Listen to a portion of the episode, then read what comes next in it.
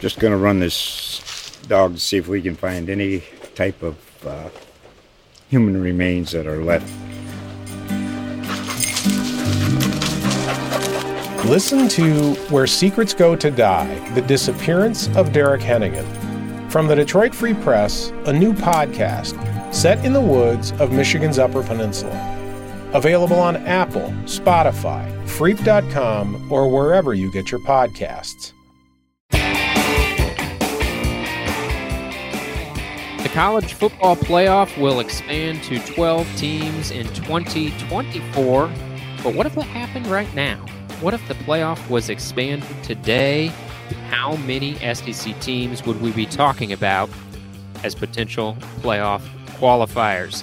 Welcome into SEC Football Unfiltered, our podcast from the USA Today Network. I'm Blake Toppmeyer, as always, with John Adams. We will, a little bit later, get into some conversation about the three teams remaining from the SEC in the NCAA tournament. Are your brackets busted? I hope not. Hope you still got a chance in your respective bracket pools. But before we get to the hoops talk, I'm going to start with a little football. John, we are a year and a half away from the 12 team playoff. And so this is it. This is it for the four teamer. What will be the lasting legacy of the four team playoff as as we get into its its 10th and final installment this year? It just wasn't enough, was it? Had to go bigger. Think of all those years, uh, all the years. I mean, that I've been in this business and all the clamoring all along for a playoff. Finally, you got a championship game. Then finally, you got a 14 playoff. Now you got to have 12 teams. So, uh, can 16 really be that far away? I don't think so. Uh, but yeah, the 12 team playoff, we can we can envision it now, but it's interesting to me how it it just took forever to have a championship game. And once that was pulled off, the pace quickened significantly in getting to a a four team playoff. And even when you go to the 13 uh, 12 team playoff, there's going to be a 13th and a 14th team that said, "Are you kidding me? Are you kidding me? You look at our resume and you look at the number 11 and number 12 teams and you took them. Oh my gosh. Okay, let's expand to 16.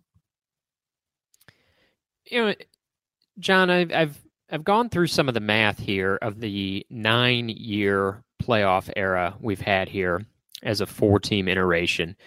And I've applied the 12 team rules toward those seasons. As we know, to review, a 12 team playoff is not going to simply be the top 12 teams in the rankings. There are going to be six automatic bids for the six best conference champions. In theory, that would be five Power Five champions plus one Group of Five champion, but it's not required to that be to be that way. If for some reason one of the Power Five conferences is just so utterly terrible that uh, the pollsters think there are are two group of five champions that are better, then then they would get two of the automatic bids. But there will be six automatic bids and six at large selections when this 12 team playoff comes into place in 2024.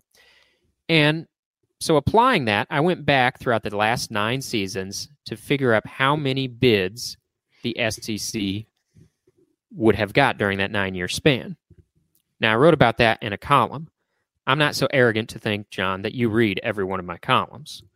So I'm assuming you didn't write read what I wrote. That's fine. How many teams would you guess that in those nine years the SEC would have qualified for the playoffs if it were a 12 team playoff under these rules? Oh, it would probably have averaged about three or four a year. See, I would I would have thought that too, about three and a half, maybe up to four. In the past nine years, they would have tallied 25 bids. So not too far off, but you're overshooting it a little bit. And I would have done the same before I did the homework. It's 25 bids they would have gotten in the past nine years, an average of 2.8 per year. What's interesting is the Big Ten would have got 26 bids during that span. So the Big Ten actually would have had one more bid during that period than the SEC. I, I think that's what's going to unfold here. I, I think the SEC is going to gobble up a lot of the bids. The Big Ten is going to gobble up a lot of the bids. And you're going to have the Big Ten and the SEC maybe claiming as many as uh, seven spots in in the in the playoffs, and the other the other conferences will fight for the scraps, which mostly is going to go to conference champions. Well, uh, yeah, I would have thought. See, I think of the SEC still as being better than the Big Ten year in and year out, and I think most people do. Yeah, because uh, they win the championship. Yeah, sure. I mean, yeah. and then they put the most players in the NFL. They they have the highest ranked recruiting classes. It's all SEC all the time. So, it, I think one of the keys in this in this system is is how your how your conference aligns. If you're trying, if your goal is to get the most teams in the playoffs, the most teams, what you'd like to have are four or five really good teams, and then a few really bad ones, and then a bunch of mediocre ones. You would kind of like to draw a line after about five teams. And I say these teams are obviously better than everybody else.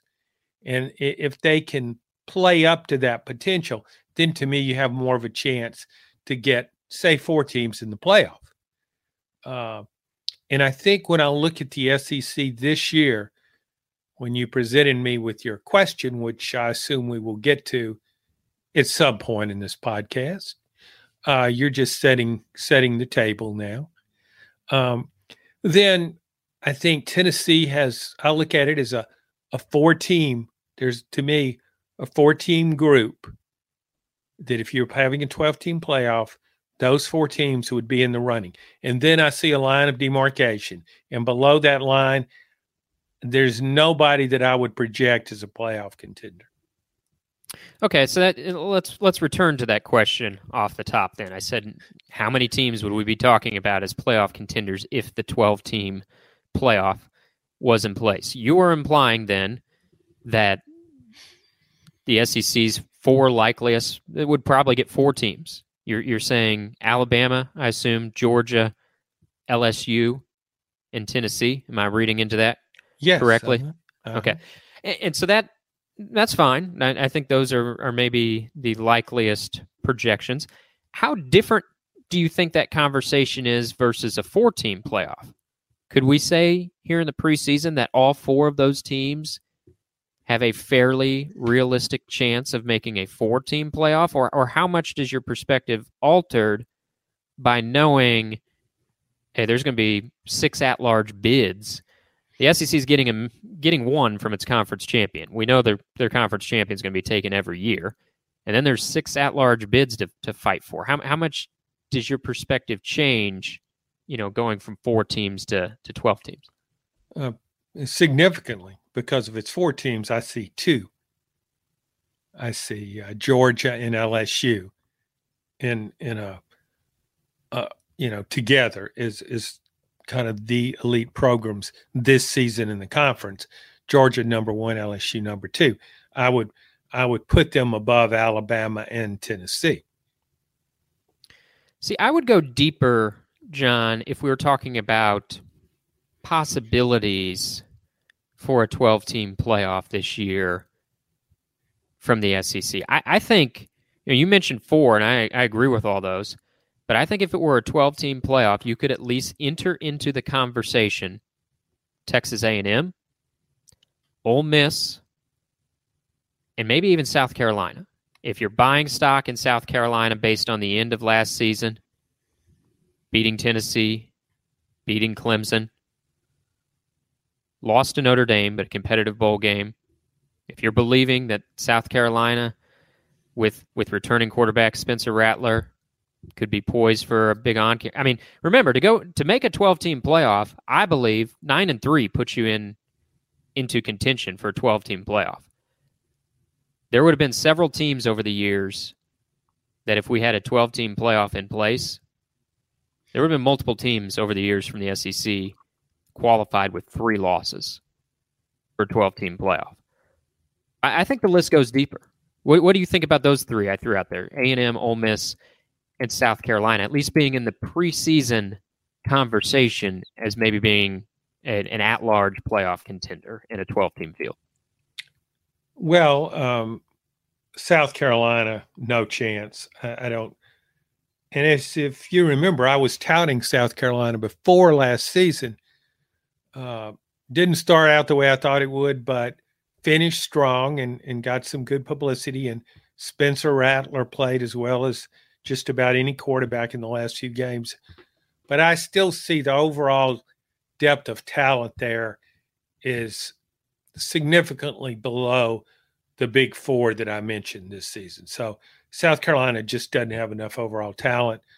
Ole Miss, uh, I think, has a better shot at it, but uh, we saw Ole Miss this past season start out great, and it was a its record, I think, seven and zero oh was creation of the schedule. It was inflated by the schedule. As it turned out, it just wasn't that good. And if uh, Ole Miss could have had Matt Corral back at quarterback last year, maybe it would have been could have done more. And maybe if Matt Corral would come back again and play in 2023, I would consider it. But no, I, am not going that way with Ole Miss. A and M um, I think A and M will be markedly better. It will be the most improved team in the SEC. But I, I'm just not ready to say A and M is based on its history.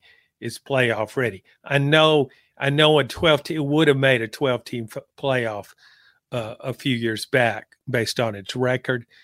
Uh, but I'm not willing to say. I, I just still see a big difference in those big four teams and the next grouping. So I'm I'm not ready to go there yet.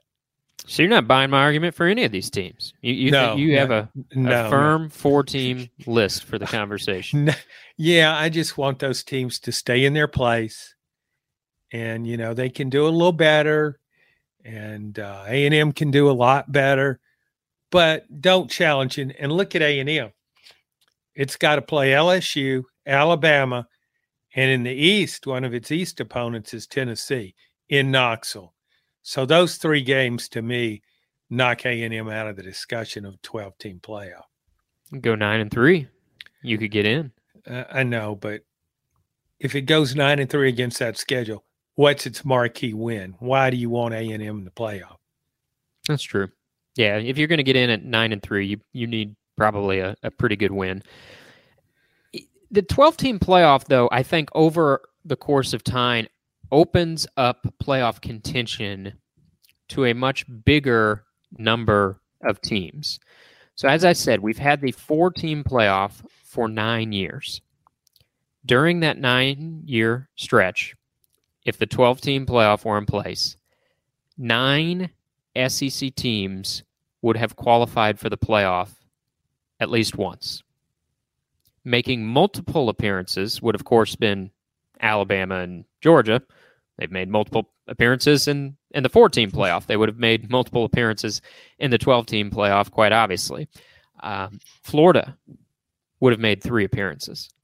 LSU and Ole Miss would have made multiple appearances in a 12 team playoff. Also qualifying for a 12 team playoff in that span would have been Auburn, Mississippi State, Tennessee, and Texas A&M. So the only teams that would not have qualified for a 12-team playoff in the last 9 years from the SEC would have been Arkansas, Kentucky, Missouri, South Carolina, and Vanderbilt. That's what to me makes the 12-team playoff so appealing is it opens up postseason possibilities to a lot of programs – that in a four team format really really don't have much chance of of of of, of realistic playoff contention. You know, you, yeah. you might have a great year and go to a Sugar Bowl like you know Ole Miss did a couple years ago with Corral, but to make the playoff in a four team format, mm, come on. But a twelve team, I think that changes changes the perspective for a lot of programs. One of the things I like about it, Blake, in a league as competitive as the SEC, is you you have a tough early schedule in this league, and you lose to Georgia and lose to LSU. You got two losses, but you're preaching that nine and three sermon. Nine and three will get you there. So you don't bag it. You just say, okay, yeah, we lost those games but we're starting over now. It's a new season, and we got a chance of making the playoffs. We need to win out. We take care of our business. We'll be there. So I think that that let that keeps hope alive a little longer, and I think that's always good in, in the SEC when you have more teams, more fan bases, or at least hopeful. And, and one of the things um, that I, I, concerns me a little bit about a 12 team t- playoff, and I'm for it. But more teams, more games, greater risk of losing your number one player. I think I think the chances of winning a play the best team prevailing in a 12 team playoff are now diminished. If you have a four team playoff, let's take Georgia the last couple of years. I mean, Georgia was the best team and it won. Um, but what if Stetson Bennett goes down in that first first round victory? I, I just think uh, that that could be a problem. Some that's going to happen to somebody at some point in a 12 team playoff. You lose your quarterback, and it's going to knock you out. And if you happen to also be the best team and you lose your quarterback, you won't win the championship. How much does that bother you, John, as not only someone who covers college football, but someone who's a, a fan of the, the sport? The fact that, as you said, really since we've had the BCS era through the four team playoff era, where we've had a, a declared champion, it's not disputed by the polls, we've had a champion since dating back to the BCS era. I think almost every year I don't I don't I can't even think of an exception off the top of my head. Really almost every year we come out of the season thing thinking, you know what?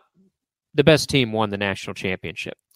In other sports, whether it be college or the pros, that's often not the case. I mean, one of the most beloved sporting events our country has is going on right now in March Madness. It is celebrated for its upsets, its buzzer beaters, its 16 seeds taking down a number one seed, and fans love it it, like I said, it's one of it's one of the most celebrated sporting events we have, and nobody nobody at the end of the thing says, you know what, gosh, that was a really exciting tournament, but I hate that the best team didn't win it, or I, I hate that I don't know if you know maybe that one seed that that lost in the second round of the first round, maybe maybe they really should have won it. Nobody worries about that. They enjoy the tournament, they love it, and they watch it every year. Does it bother you? You think it should bother fans that one byproduct of playoff expansion might be that a little more often in college football, there's at least a debate of, eh, did the best team really win the championship? See, I don't, I don't equate football and basketball, and maybe it's because I'm conditioned to that, but, but I go back to following college basketball when UCLA's dynasty was going full speed ahead, and it won every year, and the hope in playing against John Wooden's teams was that maybe you could keep it close, kind of like Connecticut's great teams in women's basketball. I think back to when all this when before there was a playoff. And and you wanted to see bowl games that would give you the top two teams. And why did you want to see that? You wanted to see, at least I did, I wanted to see the best team get its just reward. And you can't help but pull for underdogs in a competitive game. But then when you look back and you think, well, you know, that other team was really better. I thought it really deserved to win. Uh, so I think that would bother me. Uh, if, for example, last year I thought Georgia was the best team now, it barely was the best team. That Ohio State game was a classic, and Ohio State easily could have won it. And it looked like the better team for much of that game. But it did it didn't win. It couldn't make the plays at the end of the game. But it could also say, well, it lost its star wide receiver. So you want to make that argument was Georgia really the best team? I still think it was. So I don't feel so bad for Ohio State. It had its chance, it just didn't win. But I think sometimes, particularly if the champion, if the best team doesn't get to the championship game, I think in this setup, I think that will bother me a little. We this this prediction very well may be proven wrong, but I, I think because of the nature of the sport and football is such an, a talent a talent assembly game and and usually the teams with the most talent win the game. I mean, happens almost all the time. Team team with more talent wins. Much, much more is that the case than in college basketball, where we often see upsets, and it's not shocking to see a team with less talent win a game.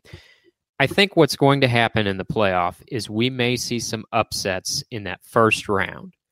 You know, maybe the uh, what the seven versus eleven, or I guess it would be the six versus eleven game in the first round, the seven versus ten, the eight versus nine games. We we might see some upsets in that first round, but I think those top teams, those teams that get to buy into the quarterfinals, you know, your four best conference champions that earn the bye.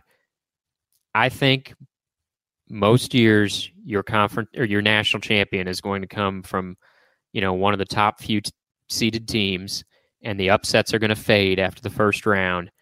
And I still think more years than not, maybe not as often as now, because now I think we always end up with the most deserving champion. I think most years when we're at the end of this 12 team playoff, we're going to say, you know what, there was a couple fun upsets in there. That was that was a nice little little distraction, I guess, something fun to watch on the opening weekend. But in the end, the cream rose to the top, and and it was a very deserving national champion. Do you agree with that, or, or do you think there will be maybe more often than I'm letting on?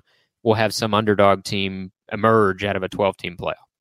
No, I don't think it would be a freakish thing if the best teams or at least the top two teams that one of them didn't win. And to me, it would be a key injury, uh, a quarterback loss. Uh, if you look back on last season and look at the 14 playoff, to me, that playoff showed us Georgia and Ohio State were in a class by themselves. Um, and however, TCU, as god awful as it looked against Georgia, uh, I mean, it looked as though it had never played the sport. But if you if you went back and look at what TCU did and how it got to that championship game and watched it during the regular season, you would certainly say TCU's one of the 12 best team, 12 best teams. I don't think anybody would question that, regardless of how bad Georgia beat it. So I, I think there's still going to be that upper crust, that top tier, with just a very few teams. And in some years, it might just be two. And in some years, it might just be one. There, there were seasons when Alabama to me was clearly head and shoulders above everybody, some of its best teams. That LSU team that won the national championship uh, with Joe Burrow at quarterback, it was it was in a league of its own. There, there was any anybody to beat that team, it would have just been something strange would have had to happen. It was just better than everybody else. So I agree with what you're saying. I think the very best team still has a really good shot of winning. Uh, and, and, maybe, maybe my fear is misplaced. Uh, the idea that, you know, but I about the injury. But I think that's the only way it, it it wouldn't it wouldn't win. And and I thought with Georgia last year, of course, we follow the SEC, so you identify with the SEC and you think it's the best conference. Uh, but if Georgia hadn't won, you could have lived with it losing to Ohio State because Ohio State matched it play for play the whole game. But if it had lost to somebody else, it wouldn't be like you thought the best team won. Well, some of who we thought were the best teams are not winning in, in March Madness, as is so often the, the case as we transition here from, from football uh, to hoops. Purdue is out, number one seed. Kansas is out, which the top two seeded teams, Alabama and Houston, are still in this tournament, and they still have a chance to be on a collision course for the national championship. They're on opposite sides of the bracket. But as we talked about this, eh, at the time, it was a 68 team field last week, John, when we were discussing it. We talked about the eight qualifiers from the SEC. They tied a record with eight qualifiers. Throw the parade, pop the bubbly, you know, let's celebrate it. And then once the tournament begins, all that sort of fades away. You know, you don't look back on it five years after the tournament was over and say, you know, who had the most tournament qualifiers that year was this conference. You remember who wins the dang thing, right? Yes. And so we were talking about last week how many teams from the SEC could actually go on a run? How many teams could actually go to the Final Four? And we agreed at that time that really Alabama was the only team, as we saw having, you know, shy of something bizarre happening, Final Four caliber potential. But now three of the three of those eight qualifiers from the SEC are still alive in the Sweet 16. It's been a pretty good run for the conference. Joining Alabama in the Sweet 16 is Tennessee and Arkansas. So as you look at it now, it's just a 16 team tournament now. The tournament sort of resets, and you have to view in regions, matchups, who stands in your way, the final four. Do you change your opinion at all and think, hey, maybe Tennessee or Arkansas joins Alabama and having a somewhat realistic chance of, of reaching the final four? Yes, I do. Uh, I, I don't know about Arkansas, but I really think it, the Tennessee's path is very favorable. I think Tennessee got it. If you're going to be in a region and you know you're going to have, if you're a four seed as Tennessee was, you're going to have to play the number one seed in uh, in the Sweet 16.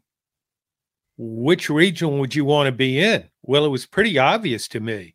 I think pretty much everybody saw it that way. Purdue was clearly the weakest of the top three seeds. And uh, if I couldn't have been in with Purdue, I would have wanted to have been in with, Kansas. As good as Kansas basketball has been and the championships it's won, it's also gone out early in this tournament. It's also had seasons where it went out early in big upsets. Yeah, it's, feast, it's feast or famine. It seems yes. like for for Kansas. Yeah. You're right. And and so those were the and Arkansas took advantage of that. Uh, to me, Tennessee. I think I thought Duke would make the Final Four. That a fifth seed. That's how weak I thought that regional was. And when Tennessee beat Duke, well, okay, it's not complicated. To me, it's the best team left. And uh, it should make the Final Four. I can't say that about Arkansas. I've seen Arkansas look really good at times, but it's also looked really bad at times. I, I just couldn't trust it uh, making the Final Four. And I think Eric Eric Musselman continues to prove himself oh, yeah. as an excellent NCAA tournament coach. Yes. He's now made the Sweet 16 four times, including one appearance with Nevada and then now he's gone to three straight with Arkansas. The last two years, he reached the Elite Eight, but at some point, you know, in, in each of these runs, it has it has faded before the Final Four, and I, I think that's that's probably likely in this case because you have the number two seed UCLA, you have the three seed Gonzaga. Both those teams loom in a potential Elite Eight, and then they have UConn, who's playing at, really about as well as any team in this tournament through two games. UConn was uh, was was strong against Iona, particularly after halftime. Um, they picked apart St. Mary's. I, I, think that UConn matchup is going to be really, really tough for Arkansas. Um, getting back to them in a moment, though, I want to turn the attention to Alabama. Alabama, top overall seed. Here they are, to no surprise, in the Sweet 16. The two seed Arizona bowed out in round one third seeded Baylor went out in round two.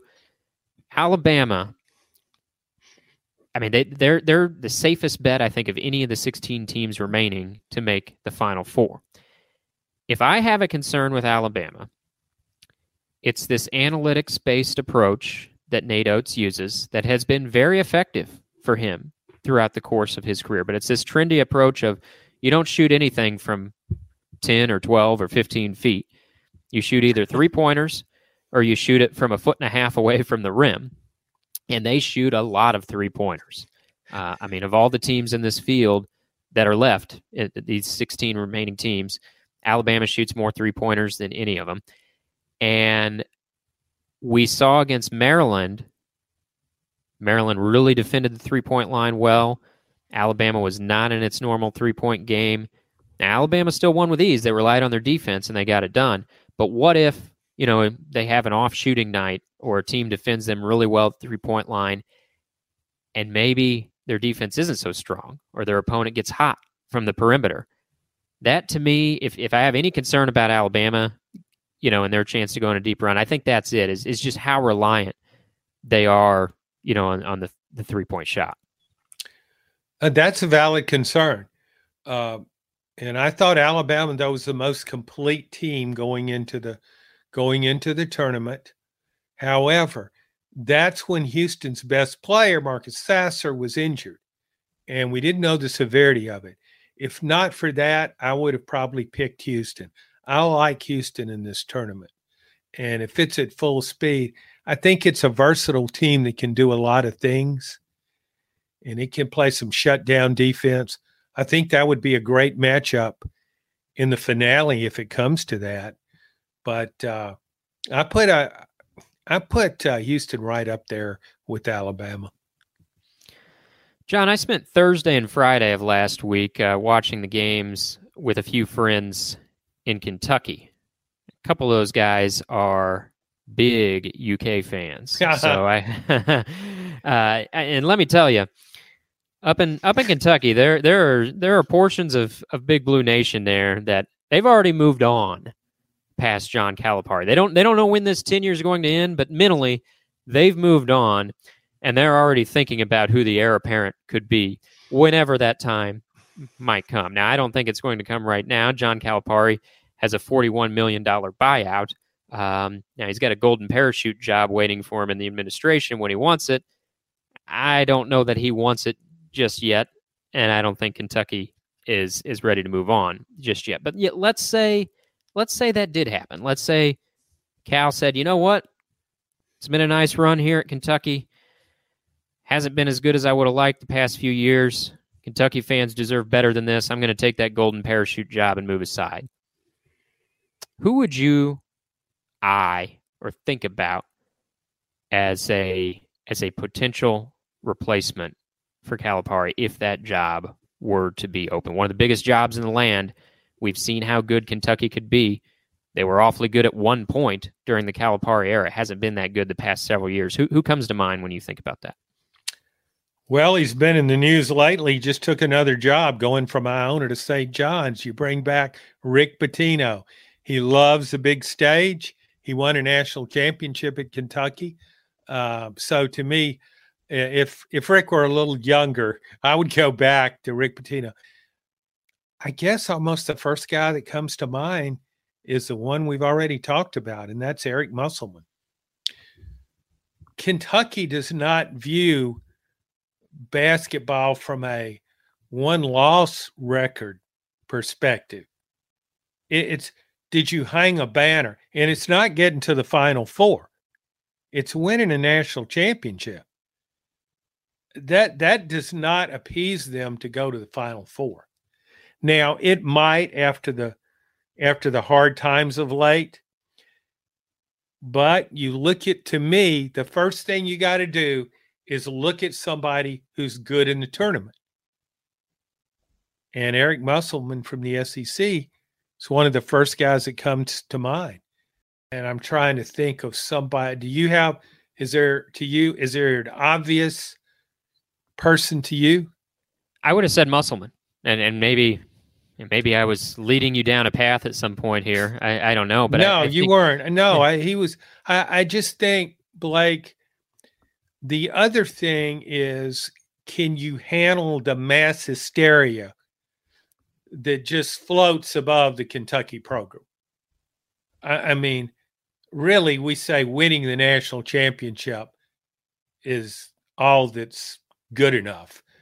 It's really winning multiple national championships. It's not just winning one. So, I mean, you're not going to get Bill Self away from Kansas. You're not going to leave Kansas. You get Coach K to come out of retirement. Hmm. I don't no, and, so. and, and, and Jay Wright looked awfully awfully comfortable in that that studio set there. In um, that Florida, that Hawaii shirt, yeah, I thought he he did too. Uh, so I I just it's funny we both think of Musselman. I'm just trying to think. Um, yeah, I, I don't think it's going to be someone from the old guard if that it were to come open. You know, say sometime in the next couple years. I, I don't think it's you know if you could turn back the clock on Rick Pitino 15 years. Uh, that that might be appealing, but you, you, can't do that, and so I don't I don't think it's going to come from. I don't think Jay Wright's going to ride out of out of retirement and, and save Kentucky basketball. And you look at Musselman, and okay, the knock against him is well, how many Final Fours has he been to? Well, no, he hasn't been to any. Um, but he's taken an Arkansas program that was going nowhere under Mike Anderson, and he quickly took it to back to back Elite Eights, and now he has it in the Sweet 16. He took Nevada to three straight NCAA tournaments, including a Sweet 16. And the other thing, John, recruiting. You know, Kentucky fans, they celebrate two things national championships and recruiting classes. Well, you look at what Musselman's doing at Arkansas in recruiting, he's recruited very well there. And you think about all those those standout freshmen who are kind of growing up in front of our eyes here in the NCAA tournament. Well, that's a byproduct of the nation's number two ranked recruiting class in this past cycle. These are the guys that are that are freshmen now that are that are becoming the stars of this tournament. You know, Nick Smith, Anthony Black, Jordan Walsh. They were members of the number two ranked recruiting class in the country. Kentucky was behind them. Now that's one class, but we've seen he's a pretty good recruiter. And as I said, at, at Kentucky, you have to be. Now, you have some built in advantages when you're the coach of Kentucky. Uh, in a way, Kentucky, to an extent, recruits itself. John Calipari is also a very good recruiter. On top of that, it's it's sort of an unstoppable recruiting force. But I, I think that's the other thing with Musselman that makes him appealing is a, and you mentioned this, you have to be a good tournament coach if you're at Kentucky. Winning in the regular season is not enough. B, I think he can sign some dang good recruiting classes at Kentucky as well. Well, Blake, uh, again, I, I know it it seems pretty provincial when we narrow our choices down to the SEC. What if Nate Oats wins a national championship at Alabama? I mean, wouldn't he be in the discussion? I think he probably would. Yeah, I think. Um, I don't know that you don't make a hire based on this. I think his analytics based approach, you know, all those all those three pointers, uh, no mid range game. I think that could be an adjustment for uh, for some members of the the Big Blue Nation there. I, I don't know. How do you think? You know, one of the most storied programs, a very well versed fan base. Uh, you know, we talk about SEC fan bases that are, uh, you know, football, football first. It's God, country, and football. Some some pecking order of those three. Kentucky's the exception, and and it's God, country, and basketball.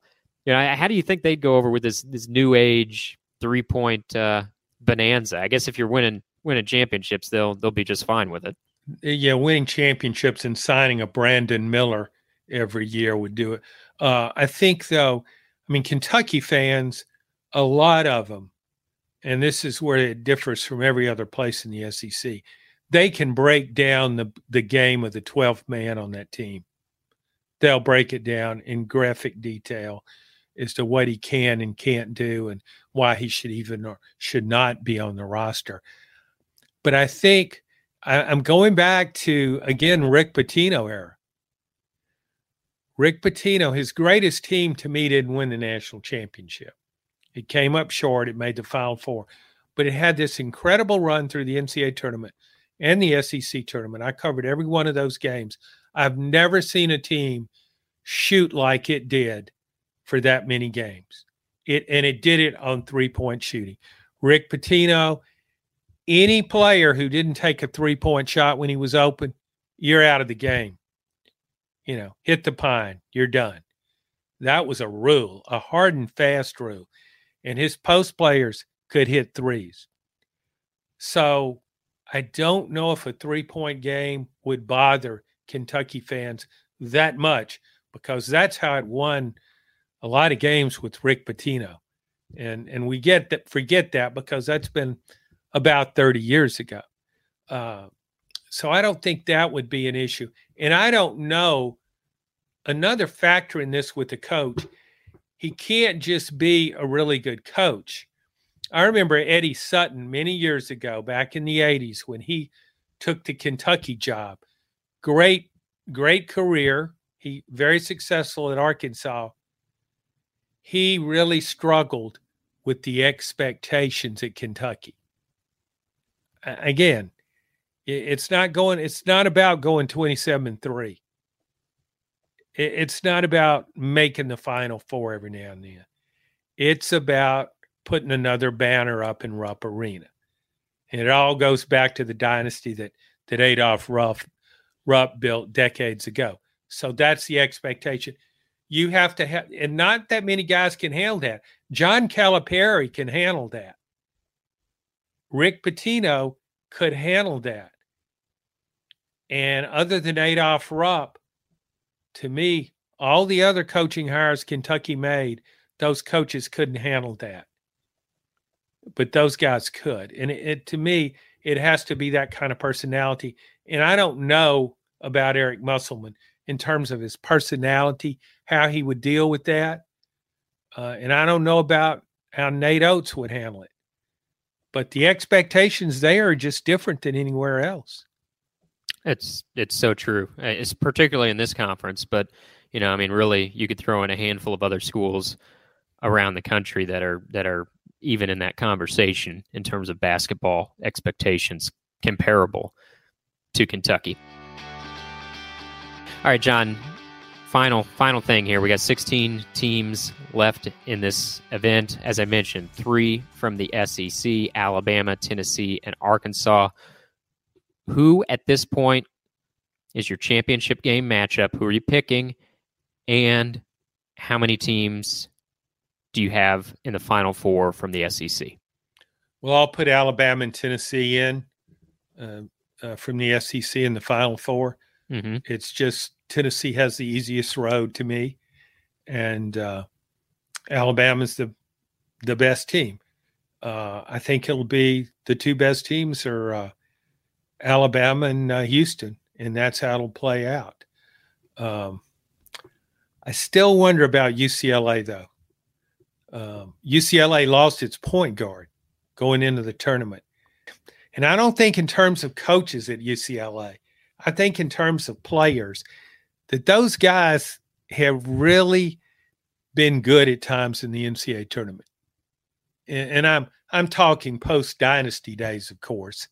Uh, it hadn't had a dynasty for many decades, but I've just seen UCLA players rise to the occasion not the same guys, but I've seen that those teams do it. So if I'm going to pick somebody else as a outlier, I'd probably pick UCLA, even though it lost its point guard. Yeah, as I look at this bracket, I, I think I think it's going to be Alabama in in the national championship game. I don't know who they're going to see when they make it there because you know on the on the left side of the bracket it's been kind of upsets galore. We got a 15 seed in princeton and, and the sweet 16 uh, that's the side of the bracket fairleigh dickinson won on. We got florida atlantic in, in, the sweet 16 the right side of the bracket most of the best teams we lost kansas from from the field most of the best teams though are, are still in the tournament on the right side of that bracket i could see any number of those teams uh, being in, in the national championship game but i, I do think I don't I don't see anybody stopping Alabama until maybe maybe the championship or as I said, maybe they they combine a cold three point shooting night with a hot opponent. Any anybody could be susceptible to that. We'll continue to follow it, be back to discuss next week. And of course, we'll keep our eye on the football happenings around the conferences. This is SEC Football Unfiltered. Thanks for listening.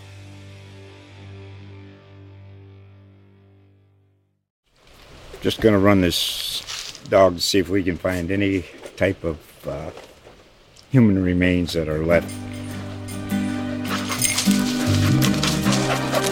Listen to Where Secrets Go to Die The Disappearance of Derek Hennigan. From the Detroit Free Press, a new podcast set in the woods of Michigan's Upper Peninsula. Available on Apple, Spotify, Freep.com, or wherever you get your podcasts.